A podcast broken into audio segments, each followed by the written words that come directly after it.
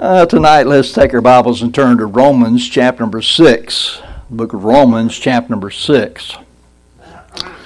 We've seen the wonderful truth of how when we place our faith in Christ, truly believing and trusting in his death, burial, and resurrection, that was on our behalf, the Lord God declared us uh, righteous. He declared us to be righteous at that moment. Amen. We're justified uh, in Christ. God's saving grace given us through what Jesus Christ did for us is a most marvelous thing, and we should never get over the truth of what He did for us. It's a great thing. Amen. No matter what sins we have committed or how many sins we have committed, God's grace is greater than all our sin. And Paul realized that as marvelous as the simple message of grace through Jesus Christ is, there might be a concern on the part of some that there might be a tendency for some to abuse the grace of God. And Paul addresses that concern in chapter number 6, and we're going to look at that tonight. Let's. Uh, let's let's begin. Um, I want to go ahead and read, even though we're not going to deal with all these verses tonight. We're going to be deal, dealing with some tonight, just a couple verses, and then we'll deal with the rest of them uh, through uh, ne- next week. But the first 14 verses here, let's take a look at this. Chapter 6, verse number 1 of the book of Romans. What shall we say then? Shall we continue in sin that grace may abound? Remember what he, he wrote uh, in the previous chapter that we dealt with last week, where sin abounded, grace did much more abound. And just like sin has reigned unto death, even grace that reigns through righteousness unto, unto eternal life. That's what is what shall we say then? Shall we continue in sin that grace may abound? God forbid. How shall we that are dead to sin live any longer therein? Know ye not that so many of us as were baptized into Jesus Christ were baptized into his death? Therefore, we are buried with him by baptism into death, that like as Christ was raised up from the dead by the glory of the Father, even so we also should walk in newness of life. For if we have been planted together in the likeness of his death, we shall be also in the likeness of his resurrection.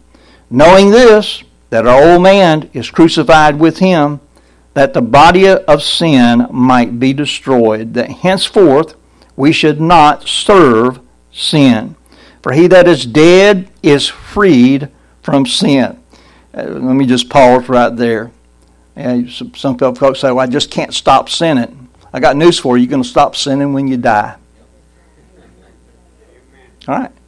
And, and we, we're dead in Christ. If we will reckon ourselves to be dead to Him, we, we will stop. We won't practice sin. For he that is dead is free from sin. Verse 7. Verse 8. Now, if we be dead with Christ, we believe that we shall also live with him. Knowing that Christ, being raised from the dead, dieth no more, death hath no more dominion over him. For in that he died, he died unto sin once, and in that he liveth, he liveth unto God. Likewise, reckon ye also yourselves to be dead indeed unto sin, but alive unto God through Jesus Christ our Lord. Let not sin therefore reign in your mortal body, that ye should obey it in the lust thereof. Neither yield ye your members as instruments of unrighteousness unto sin, but yield yourselves unto God as those that are alive from the dead and your members as instruments of righteousness unto God. For sin shall not have dominion over you, for ye are not under the law, but under grace. While God's saving grace is free, we need to understand that it was not cheap. It is the most priceless gift God has ever or could ever give to us, and the very thought that all of our sins, past, present, and future, are wiped away cleansed, and forgiven forever is immense. That's a great thought, isn't it? Um, there are those, though, and you have probably heard them as well as I have, that cry foul. Some of those uh, that say, well, that just ain't right, they'll attempt to add works or law keeping to what Jesus paid for in full. Can I tell you that that is another gospel? That's what Paul was referring to in Galatians 1. Uh, when he said, uh, you know, I marvel that you so soon removed from the gospel to another gospel, which is not another. uh, but he talked about how the gospel had been perverted by those who were trying to add the law, add works to salvation. Now, Paul verbalizes this problem of salvation by grace through faith alone uh, in Romans 6, verse 1 and 2. Let's read that again. What shall we say then? Shall we continue in sin that grace may abound? God forbid. How shall we that are dead to sin live any longer therein? Now, Paul ended chapter 5 by reminding us that the purpose of the law was to bring a sense of condemnation and an awareness of guilt. We know that the law, the law does that. You get into the law and you realize just how big a sinner you, that you are. But praise God, we're saved by grace. We're, we're dead to the law. Christ took it out of the way. Praise God for that. But it points its finger to all of humanity and says, You have failed God. You are a sinner. And you stand in need of God's grace. That's another thing it tells us. And I praise God for that. We needed God's grace, and we have God's grace through Jesus Christ. Now, in Galatians 3, in chapter uh, verses 23 and 24, Paul says that the law was a tutor to take us by the hand and lead us to Christ. That's the reason it was given. So we could be saved by grace through faith in his death, burial, and resurrection on our behalf. It's make us look at ourselves and see, you can't do it. You can't do it. You are guilty uh, before God. Uh, there's no way that you can please God in your flesh. The message of grace is clear. And that's found uh, in a later passage in Romans 8 1. There is therefore now no condemnation to them which are in Christ Jesus. And we who have received grace sufficient to cover every sin that we will ever commit. Amen. We, when we received uh, the grace of God through Jesus Christ, it was sufficient to cover all of our sins. Sin increased, and grace superabounded. And where actual transgressions increased, grace was added to this superabundance of grace. Uh, we all sin in various amounts, amen. Uh, some folks are really great sinners, and some folks may, may not be considered very bad sinners, but we're all sinners, amen. And before God, we're all guilty, just guilty, guilty as sin guilty with sin, amen. Uh, but but uh, where sin abounds, God's grace superabounds. You can't out sin God's grace. Now, uh, A.T. Robertson uh, said this.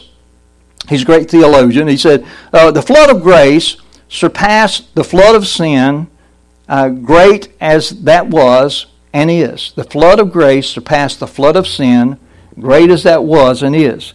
Uh, now we have a new standing before God. He has pronounced us justified, set free, forgiven. Uh, and let us never forget that it's because of what Jesus Christ did in our place on the cross as our substitute. The blood of Jesus cleanses us of every sin because of his death we have been set free. We sang sang about that in the night. I mean, I, I tried to pick out songs. I do I do pick out the songs. I try to pick out songs that that go with what we're taking a look at. And uh, God takes us in our state of sin, uh, and by His sovereign act declares the believing sinner righteous in His sight. But it's the, you know, the blood of Jesus Christ cleanses us of every sin because of his death is that we've been set free. It's a judicial pronouncement that God makes based on Christ's righteousness and his substitutionary death on our behalf. It's God's gift. It's absolutely free. We don't give, uh, we, we can't uh, buy it.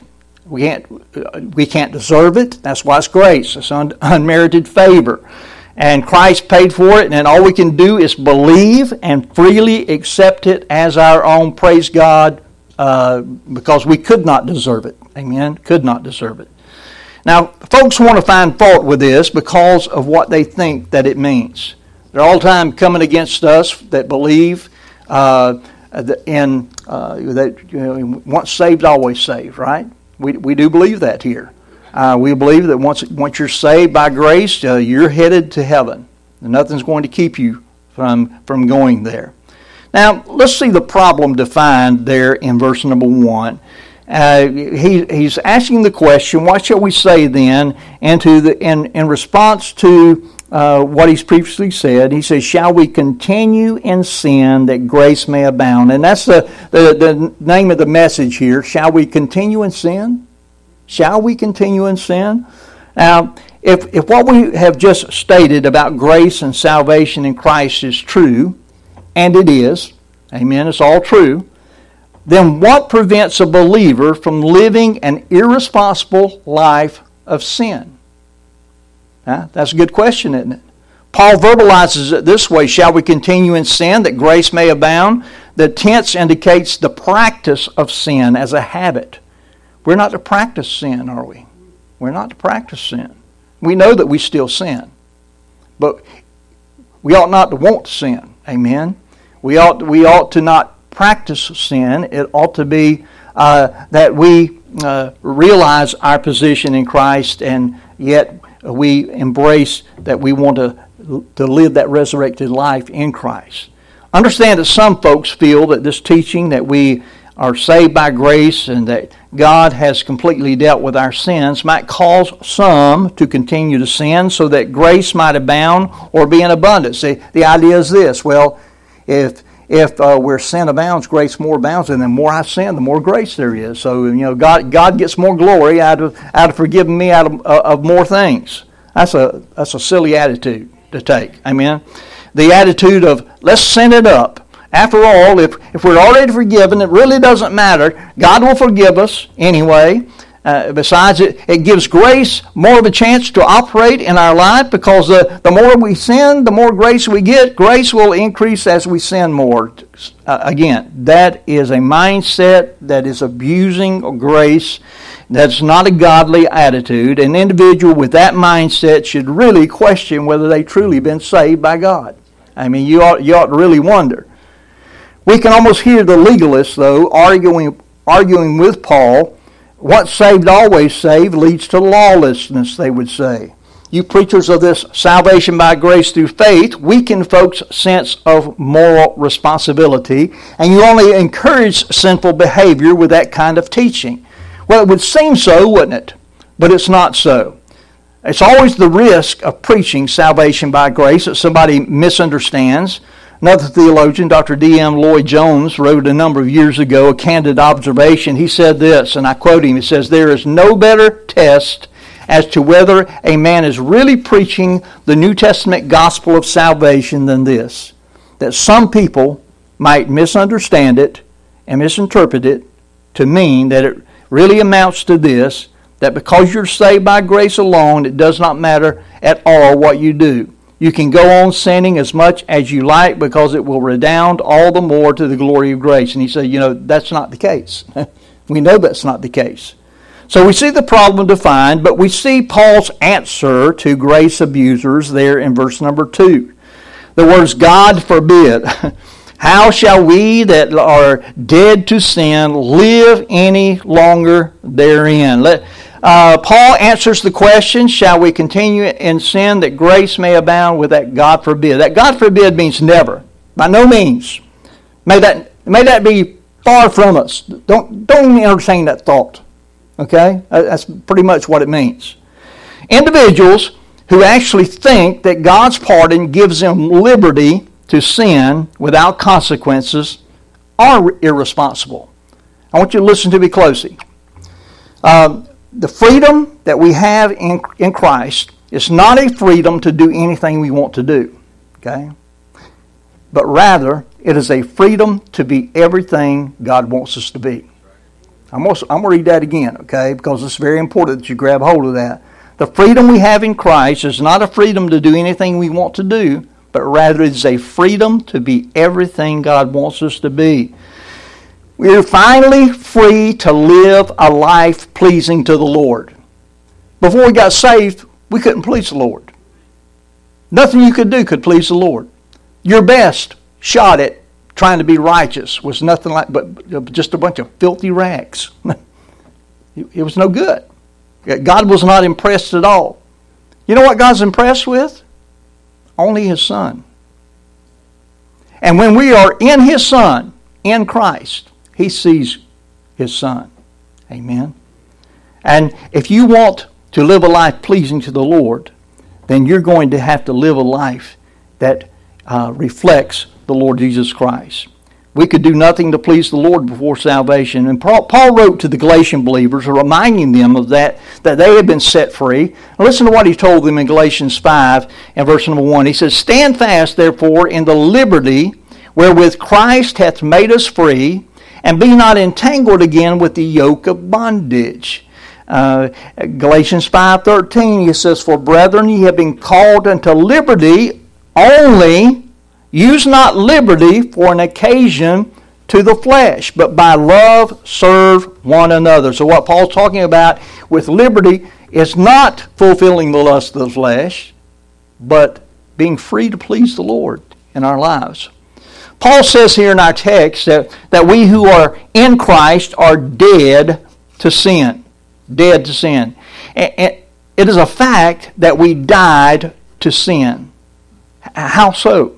I mean, look at verse number three. It says, Know ye not that so many of us as were baptized into Jesus Christ were baptized into his death?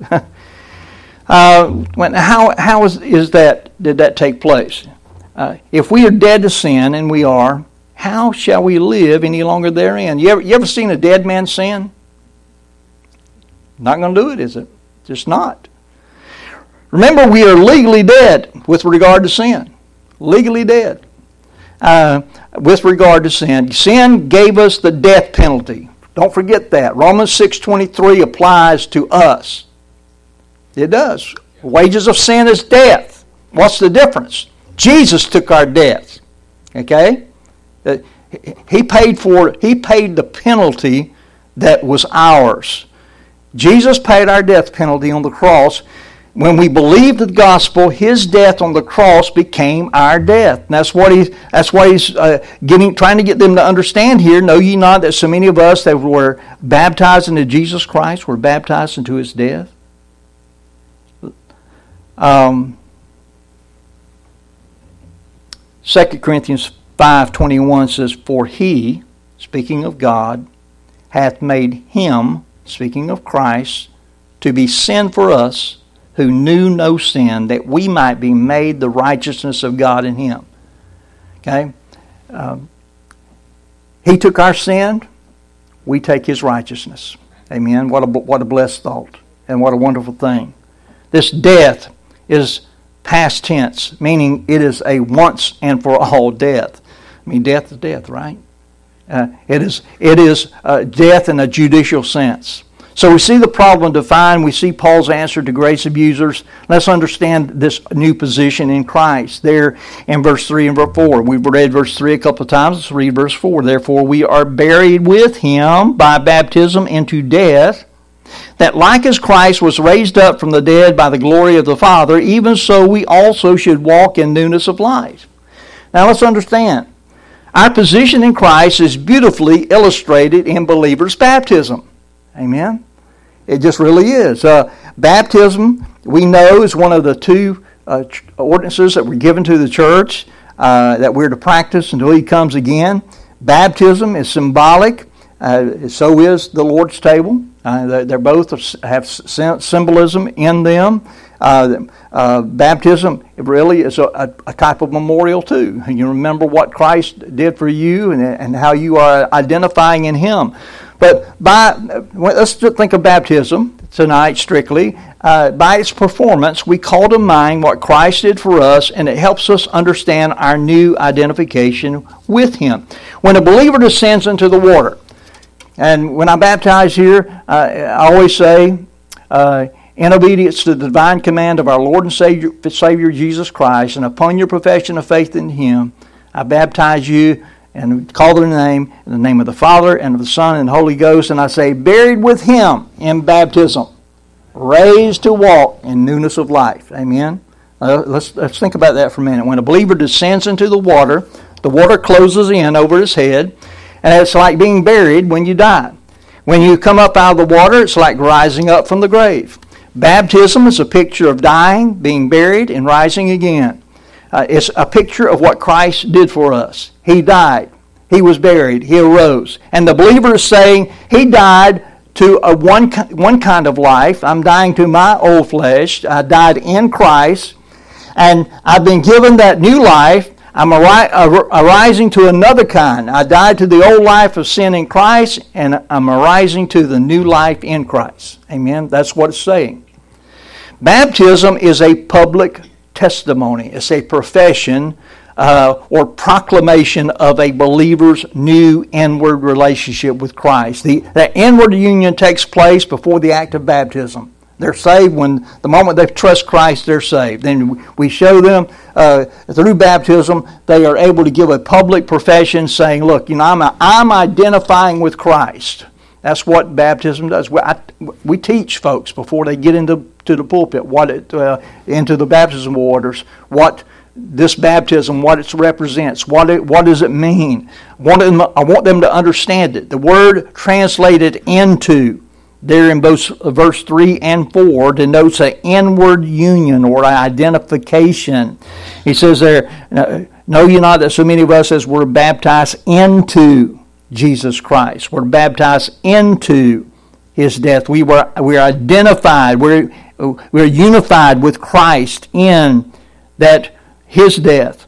Uh, therefore, we are bab- buried with him by baptism into death. There's the word into again. That like as Christ was raised up from the dead by the glory of the Father, even so we also should walk in newness of life. Now, uh, even the word baptized primarily means identification. It means identification, to identify with, to be dipped, to be immersed, be overwhelmed with. Any, any of those, all of those definitions uh, uh, that you can get from the word baptize. It is a word used to describe uh, dipping a garment into dye. And I want you to get this. This is a beautiful illustration, okay? When you dip a garment into, into dye and change the identity of the cloth to that of the dye. Okay? if I dip a white shirt into a bowl of red dye, it becomes identified as a red shirt. Right? It does. Uh, it's no longer a white shirt. Uh, we do not refer to any longer as a white shirt, do we? Once it's dyed, after being dipped, it has a new identity. It is a red shirt. When we're dipped into Christ, our identity changes. Amen. We're no longer what we used to be. We are identified with Him. Baptism points to two things. First of all, to, to Christ's death, burial, and resurrection, uh, there in verse 3 and 4 that we just read, and to our death to sin, burial of the old life, and our new life in Christ. Look at uh, verse 5, 6, and 7. It says, For if we have been planted together in the likeness of his death, we shall be also in the likeness of his resurrection. Knowing that our old man is crucified with him, that the body of sin might be destroyed, that henceforth we should not serve sin. We shouldn't practice sin. Amen. Not, that should not be uh, what we follow. For he that is dead is freed from sin. Um, now, I want us to understand that you know, we're, we're going to come back, and I, and I hope that you'll take and and uh, this week read verses one through fourteen every day. Okay, come come to this passage to read verses one through fourteen. When we come back, we'll we'll balance, uh, get the balance of these verses. Uh, I, I, tried to put the division right there in the middle. It was too much to handle in one night. Uh, because we really need to grab hold of our identification or our position with Christ and what that means for us in our daily living. It, it is not living in sin because we're dead to sin when we're in Christ. Uh, it is living in the new life that we have in Christ because we're not only partakers of his death, but we're, as we will see next week, we are partakers of his resurrection. We identify in it all. We identify in, in his death, burial, and resurrection. Now, what I'm going to leave you with, turn to Psalm 19. Psalm 19 in the Old Testament here, and let's we see a prayer of David in within this uh, uh, chapter, within the psalm, and he and he says. He says in verse 12, Who can understand his errors? Cleanse thou me from secret faults. Now, here's what I want you to get right here at verse 13. Keep back thy servant also from presumptuous sins. That's what we're talking about. You're presuming on the grace of God. Huh? Oh, you know, I, all my sins are covered. I'm, you know, uh, sin can't hurt me anymore because I, am saved by grace. Well, you're saved by grace, but we can't sin presumptuously. We should not. He says, Keep back thy servant also from presumptuous sins. Let them not have dominion over me. Then shall I be upright, and I shall be innocent from the great transgression. Now, the word presumptuous is talking about willful sins. It's talking about knowingly and purposely violating the commands of God and committing sin. Now, I want us to understand uh, take a look at their. Uh, uh, we, we, are familiar with 1 John 1 9. If we confess our sins, He is faithful and just to forgive us our sins and to cleanse us from all unrighteousness. And we know that that's there, right? But how many? I'm, I'm, I'm not ask, looking for. I'm not looking for hands, okay? Um, I, because I know the answer in my own life. Have you ever gotten to the point in your life and there was something that you did? You said, "Well, you know, I can, I can do this, and I can come back and ask the Lord forgive me my sin, I'll be and everything be okay." Well, He will forgive us, but what we forget is that there's always consequences to sin. Yeah? We can choose to sin, but we cannot choose the consequences. How many times have I said that in the last 14 and a half years? A lot, right? Because we need to understand that. We need to grab hold of that. And we don't need to forget that. And that's, that's basically what Paul is getting to here in Romans chapter 6. We, we, we're not to sin presumptuous sins because we're dead to sin and we're alive unto Christ. We ought to live a life that is pleasing to Christ, one that is um, that shows that we are identified with Christ. Amen? If you're identified with Christ, uh, it ought to be evident. Just like uh, the shirt, white shirt, and dipped in the red dye, it's very evident it's been in the red dye. And when when we uh, are saved, it ought to be evident that we have been with Christ. Amen. We've been dipped in His death, in His burial, and we've been in His resurrection. Amen. Identified in it all. Okay, so that's a good place to drive up a stake and come back next time and wrap this up. But let me encourage you again. Please read verses 1 through 14 through every day. And I want you to think about what we said tonight, okay? And let's uh, keep ourselves back from presumptuous sins. Amen. Well, let's uh, let's pray. Father, we just thank you so much for your great love for us, and Lord, we we thank you for the cleansing that uh, from sin that we all received uh, at the point of salvation. What a blessing that is! But Lord, we also t- took on new life, your life, and Lord, it ought to be evident in our lives that, uh, that we have taken on that life. And Lord, uh, uh, help us to live according to our identification with Christ. Not living in sin because we're dead to sin in Christ, but living in the new life that we have in Christ because we're not only partakers of his death, but we're partakers of his resurrection. May David's prayer be our prayer. Keep us back from presumptuous sins. Don't let presumptuous sins have dominion over us. Lord, help us to see that to sin willfully and knowingly and purposely is, is inviting the chastisement of the Lord. That, yes, we're not going to go to, to hell uh, uh, being believers, but we can do great harm to those around us. We can do great harm to ourselves. It's presuming on the grace and forgiveness of God. Lord, help us not uh, talk ourselves into thinking that we can confess our sins and everything's going to be okay. Help us to always realize sin has consequences. And Lord, help us to choose wisely, to choose your way, Lord, and walk your way. Because the laws of sowing and reaping still come into play. If we, if we sow badly, we're going to reap badly. Help us with these truths, we pray. In Jesus' name, amen.